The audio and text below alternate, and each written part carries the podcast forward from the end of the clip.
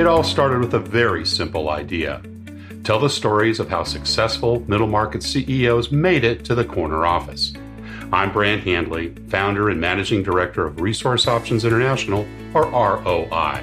We're the USA's premier executive search firm focused exclusively on empowering middle market companies to attract, hire, and retain A players while transforming top executives' careers and lives.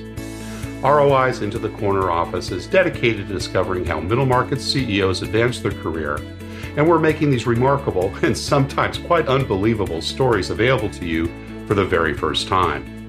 Listen and learn about the challenges they've overcome the interesting people they've met along the way, and the lessons learned that steered these executives' unique journey into a middle market corner office of their own. I know you enjoy these CEO stories as much as I've enjoyed recording them. So thank you for listening today. And if you like what you've heard, rate us on iTunes or wherever you get your podcasts. I'm looking forward to you joining me on the next great middle market CEO adventure into the corner office.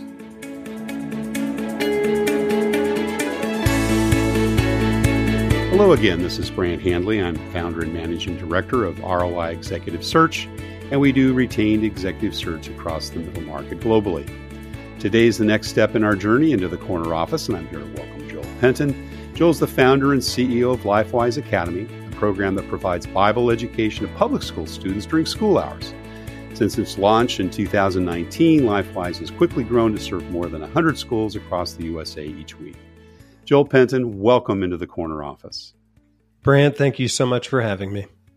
Ah, great to have you here. And we spoke a couple of weeks ago, got to know each other a little bit, and were uh, introduced through a brother that uh, we both met, uh, or rather, that I met when I was in Florida. And I know that you guys are working really closely together and want to hear all about LifeWise and all the great stuff that you're doing in public schools. But we kind of like to start in the beginning, and, and that's get to know our guest a little bit through their earlier years. So tell us a little bit about where you grew up and what your early family life was like.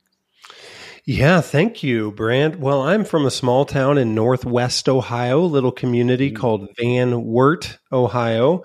And most people, they've never heard of it. They've never been there. Sometimes they say they see signs for it on their way somewhere else.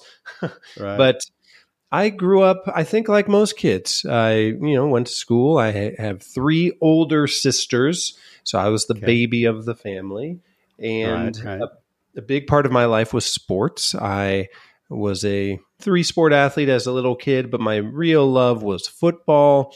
Yeah. I I just I couldn't believe they would allow us little kids to put on these flimsy little pads, run around as fast as we could, and then just slam into each other. I thought this is the a dream come true.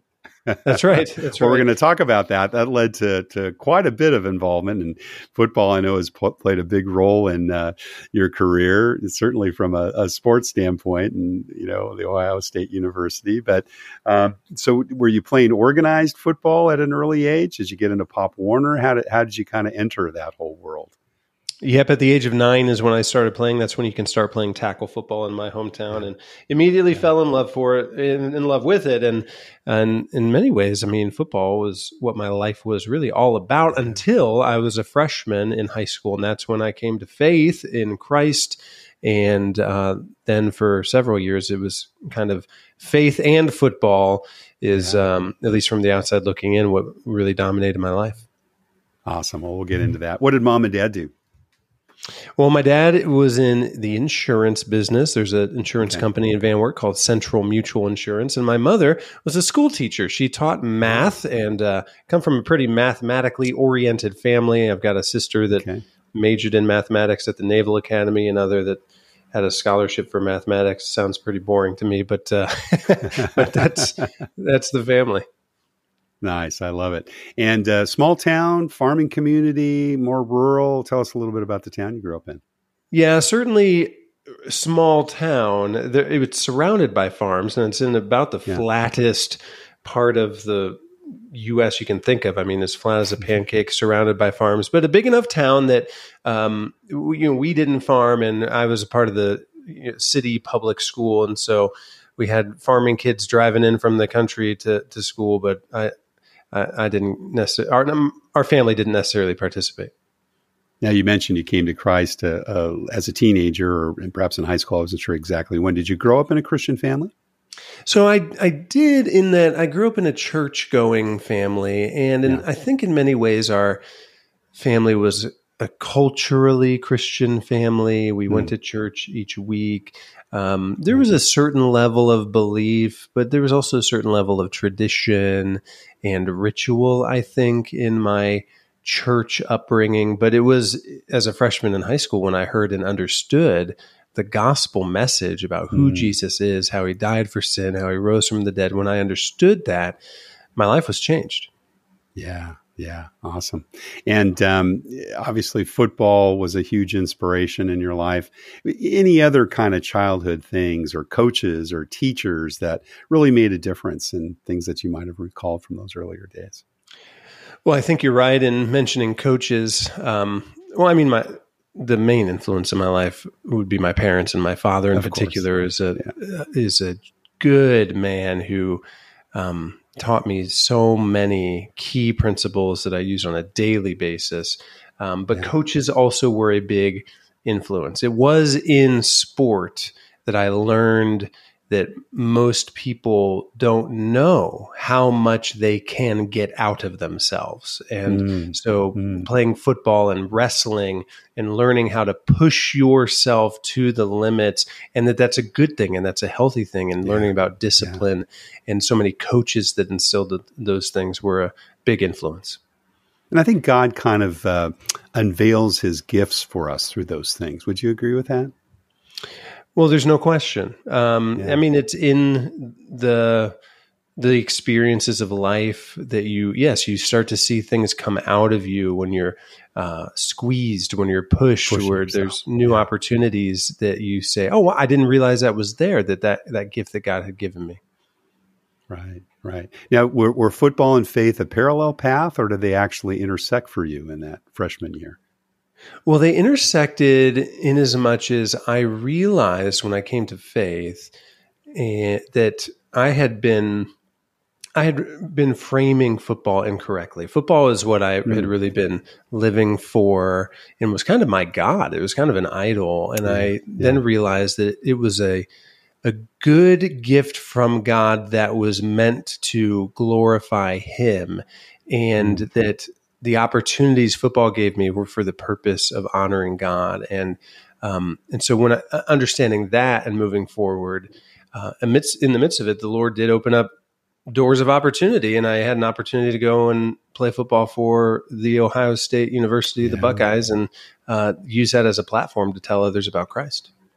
You know, that's a sore point for us, though, right? I, I, I shared with you that I was a University of Oregon grad, and the only national championship game I ever went to was how we got just absolutely trounced by Ohio State. But it was such an enjoyable experience. I think it was back in eh, in 2015, something like that. I'm trying to remember when they played. It was down in, in Texas. But wow, what an outstanding organization. You know, OSU has just had so many unbelievable teams and, and great players. H- how did you come to go there? Was it a scholarship? Were you recruited? Because you you started obviously playing organized football at a very early age. Did you ever think you'd play college ball or want to play pro ball? Tell us a little bit about your dreams and you know your plans on that side. Yeah, well, you know, I always I think wanted to play college ball um, ever since the day I started playing, but I didn't I didn't yeah. necessarily think I had much of a chance because mm. a piece of my story not many people know is I was pretty bad when I started. I remember trying out at the age of nine and being picked third from last out of oh 50 kids on the football field yeah. at tryouts. They would literally have all the kids sit down after tryouts and they'd pick them from the crowd. And so you got to see how good you were because you got to see right. how you when, when you were picked. picked. And so I was very unathletic, very uncoordinated, very slow, but I loved the game and I surely thought, boy, if I ever have a chance to play college football, I'd love to do it. However, it wasn't until high school that really things started to come together. I was always a taller, kind of bigger guy, and I think that yeah. I start, you know, I stopped growing so quickly, and so I got more coordinated. The uh, I was certainly working hard in the weight room, and so I was putting on the muscle, and uh, pretty rapidly um, started having success in terms of all conference, then all state, and then I did receive a scholarship uh, to go wow. Play football for Ohio State from Jim Tressel, who I believe is the greatest college football coach of all time. Great coach. Absolutely great coach. Oh, that's awesome. So, be, rewind a little bit to high school. You mentioned both wrestling and football. Were there other events, other things that you, you know, pursued? You know, were you a good student? Did you do music or theater or, you know, get involved with your church? Tell us a little bit more about some of those things. Yeah, well, I was involved in band. That was just a thing for our family. Everybody had an yeah. instrument, and so right. I Good. was develop the creative the, side oh yeah, I was, uh, and you know, I have three older sisters, and so I'm. I'd like to think I'm well cultured in that I know the words to Broadway musicals and and whatnot, and so I love it. I, I did percussion in the band uh, up until high school. At that point, it didn't quite mesh with football with the, the marching band, but I was always a leadership type of guy, and so I was class president uh, three of the four years in high wow. school and yeah. was involved in service clubs like the Beta Club. I don't know if any listeners remember or have heard of that club. Um, and then very involved in ministry when I, I came to faith mm. in, as a freshman, and I knew right away that I wanted to immerse myself in any type of ministry where I could share the gospel with others. And so the Fellowship of nice. Christian Athletes, my church youth group, um, kind of became a leader there. And in fact, in high school began uh, believe it or not, preaching to fill in for my pastor when he would go out of town. I would preach wow. to our church. Really? And then, and then, in fact, word spread around my hometown that this high school kid was preaching, and I found myself filling in for other pastors when they would go out of town. Wow. Nice. And ministry just really became a huge part of my focus. Yeah, yeah. Now, tell us a little bit about the challenges you might have had. I mean, you know, football, very masculine sports, tend to be, you know, guys that are involved, you know, very, very committed. Did you find, probably more so at Ohio State, I'm sure at your high school level, maybe it wasn't quite as pressureful, but was that a challenge to, you know, kind of keep your faith and yet still be involved in a very competitive a, a, very strong program, or or was it really kind of a natural fit for you during those four years at, at Ohio State? But, well, believe it or not, it was in high school that I felt the most kind of pressure in those ways. I, I had a group of friends, and I, in fact, I've I spent some years traveling and speaking in schools and sharing a bit of this story that I had a group of friends that we were the athletes and we were committed to excelling in the athletic arena, and we were also committed to staying away from some of the destructive decisions of things like mm. partying, drinking, drugs, whatever it was. However, my junior year of high school, some of those things changed. That my friends yeah. kind of one by one started getting mixed up with the kind of party scene, drinking yeah. scene, and and it I it was a very painful teenage experience. Honestly, losing uh, my closest group of friends uh, mm. because I wouldn't go and and participate in those things with them um, because I, I, wanted to continue succeeding on the football field, but more than that, I wanted to be faithful and making the right decisions right. to honor Christ. And it was a painful experience and experienced some rejection. However, it very much served to prepare me for college because, yeah, in some ways, the temptations are much greater in college. There's more opportunity sure. for good. There's also more opportunity uh, for destructive decisions. But yeah. Af- after the experience in high school, I feel like I was prepared, and it didn't it didn't feel tempting at the time because I had been prepared, and I was able to really immerse myself into uh, the best things that Ohio State had to offer. Yeah, yeah. What did you decide to study there? You know, I studied strategic communications, yeah. and that's because I, when I met with the advisor, I said, Well, I think I'm going to go into Christian ministry. Do you have anything like that? And they said, No.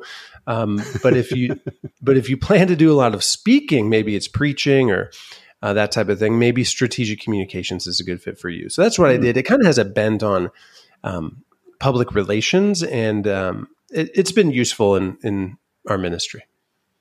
And did Ohio State have an active, you know, Youth for Christ program? Were you involved in, you know, experiences there that allowed you to, you know, continue to associate with the type of people that you wanted to associate with, even though, you know, obviously you had your, your football commitments?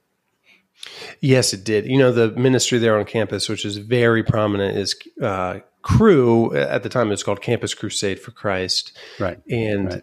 I, yeah, I got very involved there. And a, a segment of Cru is called Athletes in Action, specifically for the athletes. And so I was very involved in that from day one.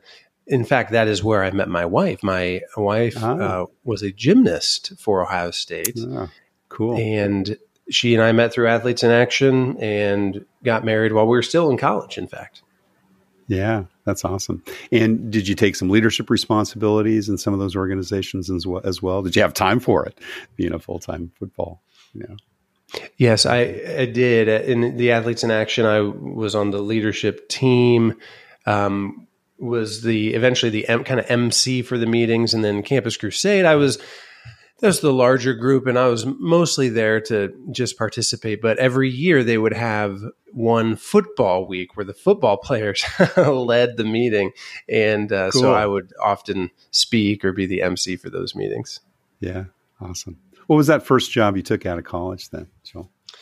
Well, I got into ministry, and in fact, it was on Yeah. staff with the Fellowship of Christian Athletes. Uh, however, it, it was unique in that I had be, been speaking all through college. I did a lot of speaking in churches, and I knew I, I, I thought I wanted to go into full time speaking. And the the uh, Fellowship of Christian Athletes director asked me, you know, what I wanted to do. I said speaking. He said, "What if we made a position for you in our ministry that you could just focus on speaking, but you'd be under our umbrella as a ministry, so you wouldn't have to worry about all the administrative side of things of Huh. like starting a business, that type of thing." And so for the first few years, that's what I did, and it was out of that that we were able to then launch our first nonprofit. Yeah, awesome. And some some good mentors along the way. Tell us about some of those relationships.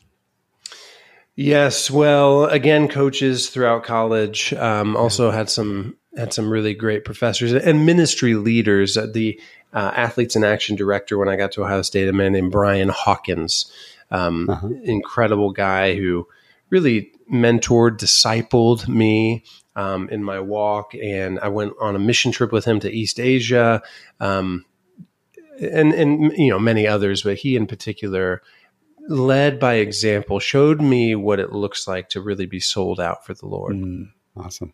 W- when was the first time you started leading and managing people? Well, I guess leading in one sense, I I started early on. As I mentioned in high Mhm. school, I was uh, always running for class president or leading the FCA or that type of thing. Um, and so, th- and that always came very naturally to me. It was just, it felt like I was wired for that. It felt like I was Yeah. um, wired to I don't know to to be out. Maybe it sounds self centered, but to be out front or to be kind of leading the charge, it just felt natural. Um, Right. Whether it was on a, a team or, or whatever it was, but then when I got into ministry and we launched our first ministry, I, I very quickly hired uh, someone to do some of the bookings for my speaking, and and so I was leading him. And then before long, our ministry grew, and we started hiring, and, and learned that learned the big difference between leading and managing, and found that while I'm a natural leader, the management kind of side of things isn't quite as natural for me. right. Right. What What was the biggest challenge you had there? Well, I think that I I am so goal driven Hmm. and so future oriented. Uh, my wife might even tell you that I have trouble uh, even you know focusing on what's happening right here in front of me. You know because Yeah. um, I'm so my mind Thinking is so much living in this kind of visionary world that we want to create and relating to others I, I just i guess naturally thought that everybody functions that way or everybody thinks that way and i learned that Right. That- that's not true not everybody thinks that way That's right. You're about 10%, to be honest, Joel. From a recruiter, I can tell you that. Yeah, and so yeah, learning that that people and the other piece is that I'm an entrepreneur. I didn't realize that about myself, and I now it seems very Mm. clear to me. I was always starting things and always creating things, um, but I kind of had this idea that everybody was like that. I thought eh, you know everybody Right. can do pretty much anything. Because you know I built our first website and I developed the marketing right. materials and I did the speaking right. and I did the accounting. And you know you, when you're an entrepreneur and you're starting something you have to do everything but that just came very naturally to me. And so when we started hiring I kind of just had this thought well well I'll hire somebody that's smart and and they can do anything. And that's not that's not true right right where did you do entrepreneurial things as a kid was there, you know, the paper route or other types of things that you did that that began to develop even earlier on, and when you were in kind of single digits or early double digit ages?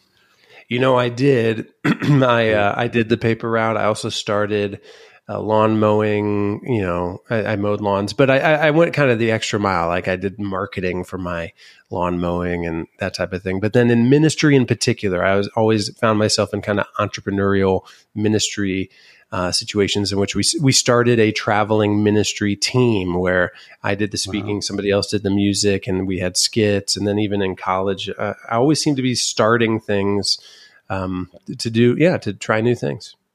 That's great. And where did you go with that uh, that speakers route? Where is it to other churches, other communities? Did you go internationally?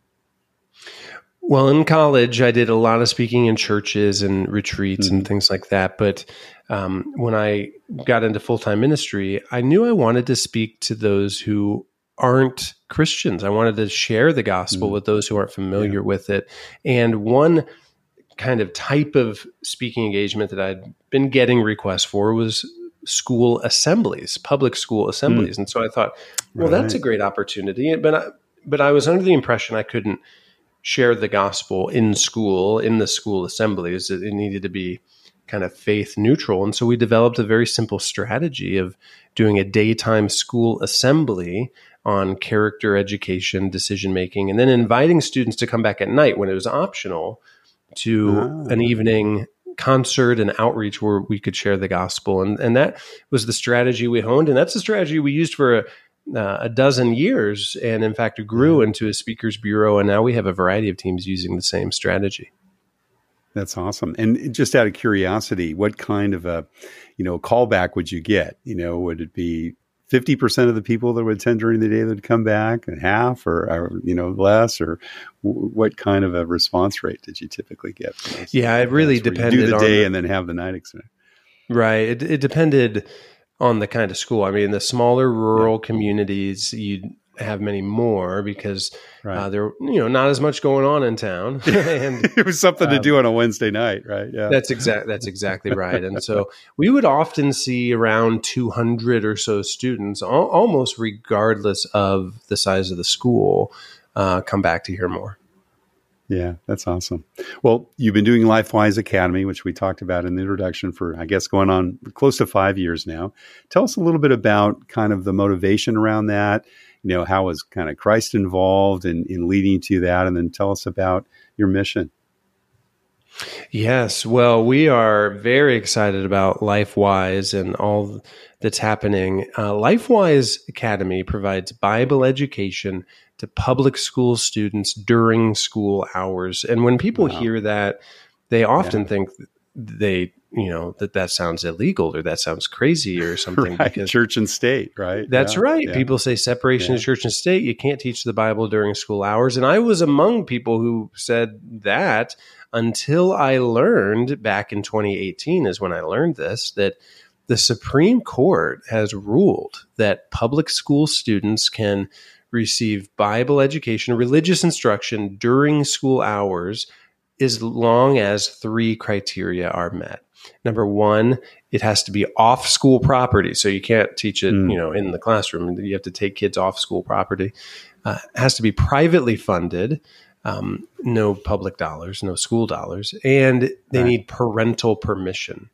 Um, right. But if those three things are met, the Supreme Court has ruled it's constitutional. Now, 26 states, in fact, have laws on the books specifically about this thing, which is the legal term is released time religious instruction.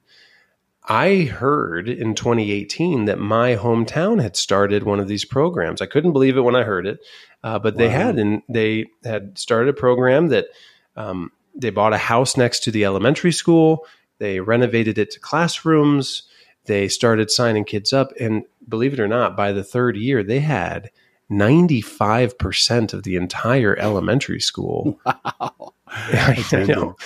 95% over over 600 kids enrolled in the course and they reached out to me in 2018 they said joel we got this incredible program it's legal it's making an impact we can't figure out why there aren't more communities that have this in fact almost nobody's even heard of this and Yeah. it was that question that led us to well it led us to conclude that there's a lot of barriers to entry to start one of these programs and so we set out in 2018 to remove those barriers to create a Mm. plug and play program that any community could implement we launched our first programs in 2019 That's just fabulous. Wow. Yeah. You know, you sent me your book. Thank you. Haven't had a chance to read through it all, but I had that same sort of, are you kidding me? Really?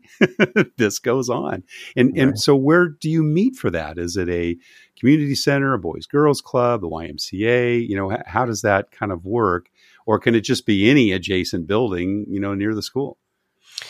Yeah, it really can be a variety of buildings. We see, you know, everything you could imagine being used. We see sometimes, like in my hometown, where a renovated home is used. Other times, a brand new structure is built specifically for this purpose. A lot of times, there's a nearby church or there's a nearby YMCA or community center, or sometimes a storefront is uh, is leased. And a lot of times it is a an adjacent walkable property, but more often than not, we pick kids up in a shuttle in a, in a bus and we bus Wow. them, you know, to a nearby, something maybe a mile down the road.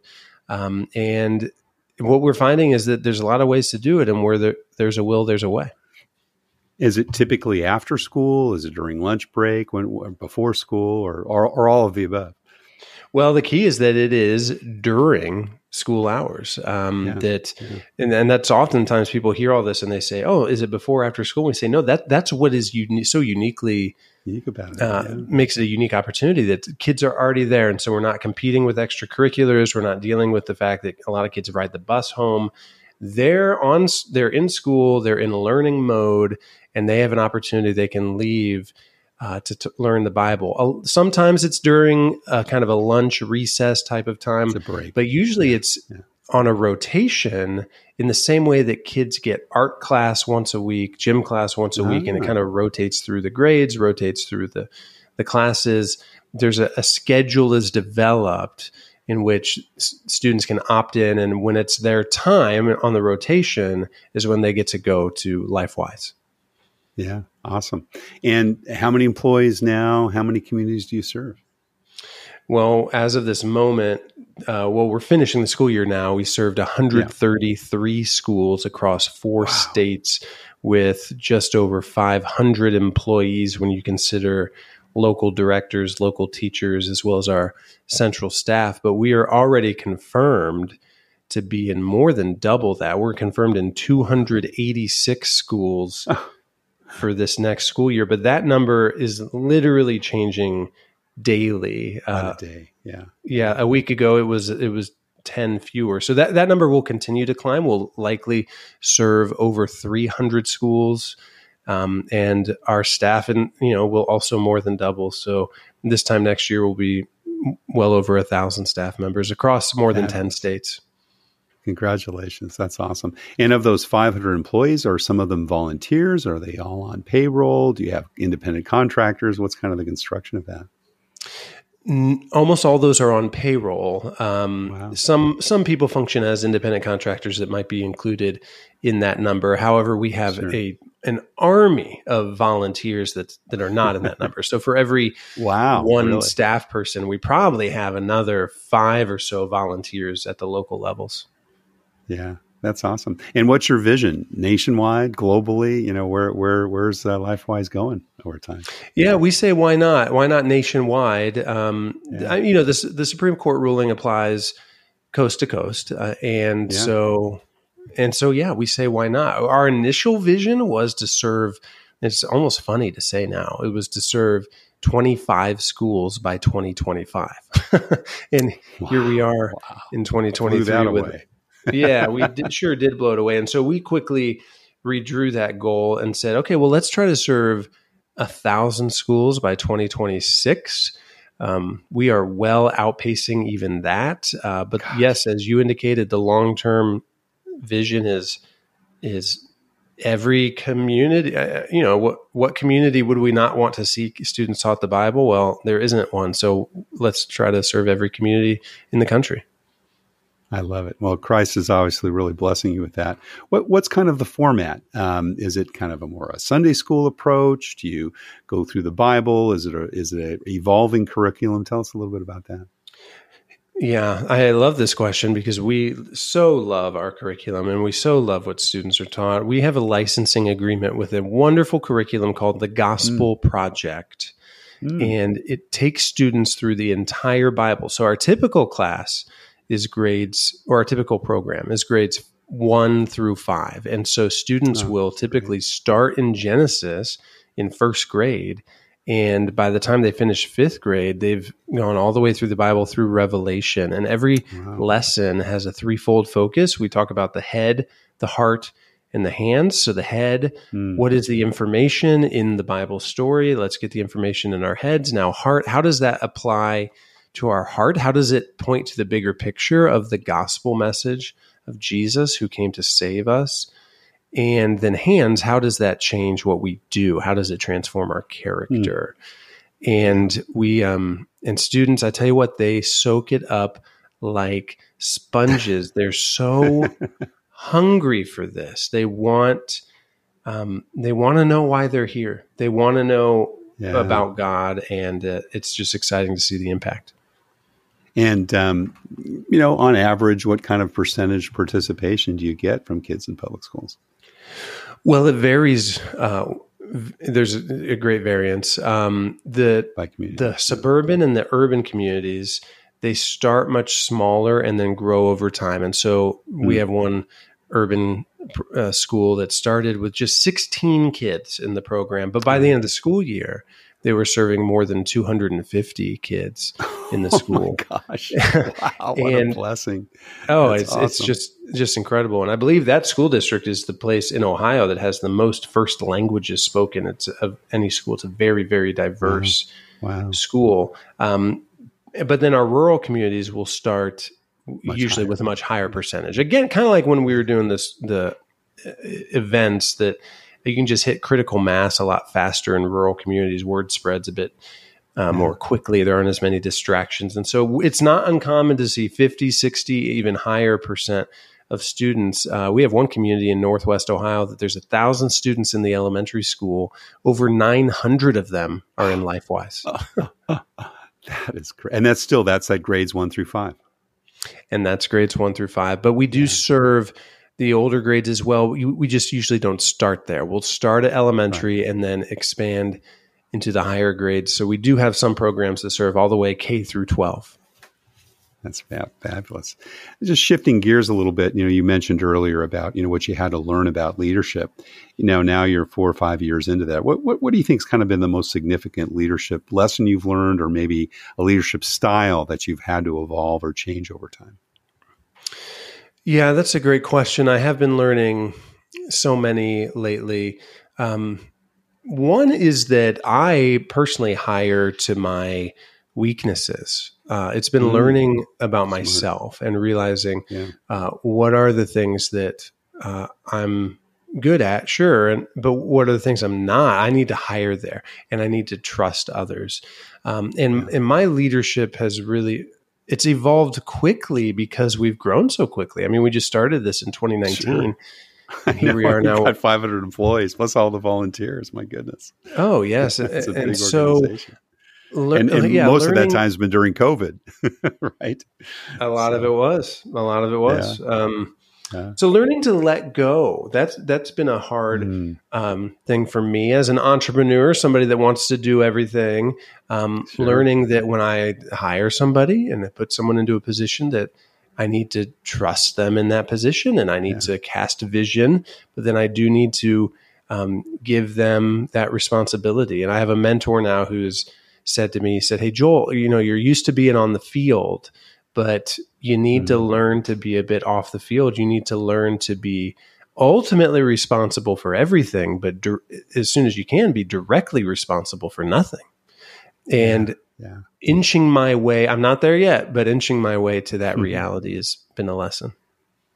How do you interview and hire to find the people that uh, you want to invest? Yes, in? good question. Um, I like to hear people tell their story, and I like to um, listen to hear if to see if I hear somebody that is one of us. You know that Mm, that, that is manifesting our core values. We use the two Yeah. core values of commitment and competence. That commitment, having the the heart pieces in place, that you're doing the things for the right reasons, the gospel's at the center, um, you're hardworking, you know, you're self-sacrificing, all those things, but also competent, that we're strategic and we're innovative and we're problem solving. And so I want to hear those things come out in their story. I, I don't want to, if I hear their story and I don't really hear that they're making decisions for the sake of the Mm. gospel, then then that's probably not the right fit. If I am Yeah, hearing their yeah. story and I'm not really hearing about times they've innovated or they've solved problems, um, then it's it's probably not the right fit. Do you have a favorite interview question that you use often? If so, what is it? I sometimes I like to ask, why should I not hire you? Mm, yeah, And and makes hear think. yeah, it does, and and I get some really interesting things. You know, people. I, I guess it's another version of what's your greatest weakness, but um, but asking them to convince me not to hire them. Sometimes people will be very transparent, and they'll say, you know, they'll say Yeah. something like, "I'm." I'm really nervous. I'm scared that I'll mess it up. you know, Yeah, um, right. be- but you can you can you can usually hear whether people are whether people are being honest when you ask that one. and authentic, right? You need to get That's that right. authenticity. Yeah, love it. Well, Joel, we're just about out of time. This has been fascinating conversation. Really appreciate it. But we always have one last question we ask all our CEO guests, and that's what kind of career and life advice would you give someone that has their eyes on their corner office themselves someday, or perhaps you know an entrepreneur like yourself, and they really want to follow their passion? Oh, good question. Um, I would, I would give that. I oh man, there's so much advice that I would give, but I would tell them to wake up early. I would tell them that there's a lot of truth behind the old adage um, that the early bird gets the worm. That or that Mm. you know when people say you're going to have to wake up pretty early in the morning to you know get the best of me or whatever you know whatever people would say um, that I've found that there is just this crazy correlation with those who are willing to get up while everyone else is sleeping and to put in the extra thought and to put in the extra time um, that it will set you apart. And so I guess that's a way of saying be willing to outwork the competition. But to me, it manifests as quite literally wake up very early. Do you start your day with a devotional? Is that kind of how you get things kind of kicked off? Yeah, I like to put the I like to put scripture in my ear as I'm Yeah. um, getting around, getting to the office, driving. Usually when it's still dark, I like to have um, my Bible reading in my ear, and then when I get here, I have a couple different kind of devotional books. Um, actually, a couple books of Christian poems uh, Mm. that that I'll read through that help me to kind of set my day. Awesome. Well, Joel Penton, founder and CEO of LifeWise Academy, thank you so very much for sharing your journey into the corner office. Thank you for having me. And if I may quickly plug, I'd, if you're listening and you're interested in LifeWise, would love to invite everybody to go to lifewise.org, click find your school and put in your information to find out if there's a LifeWise movement in your area. If not, you could start it by adding your name to the list, just saying, I'd love to bring LifeWise to my area at lifewise.org. Awesome, Joel. Thank you again. Thank you. Thank you for listening to Into the Corner Office with Brant Handley. We hope you enjoyed hearing our guest CEO story as much as we did. If you want to hear more CEOs reveal their journey into the corner office, please subscribe via iTunes and tell your friends and colleagues. For more information about Brant, Resource Options International, and the mighty middle market, visit www.go4roi.com. We look forward to having you join us for our next episode.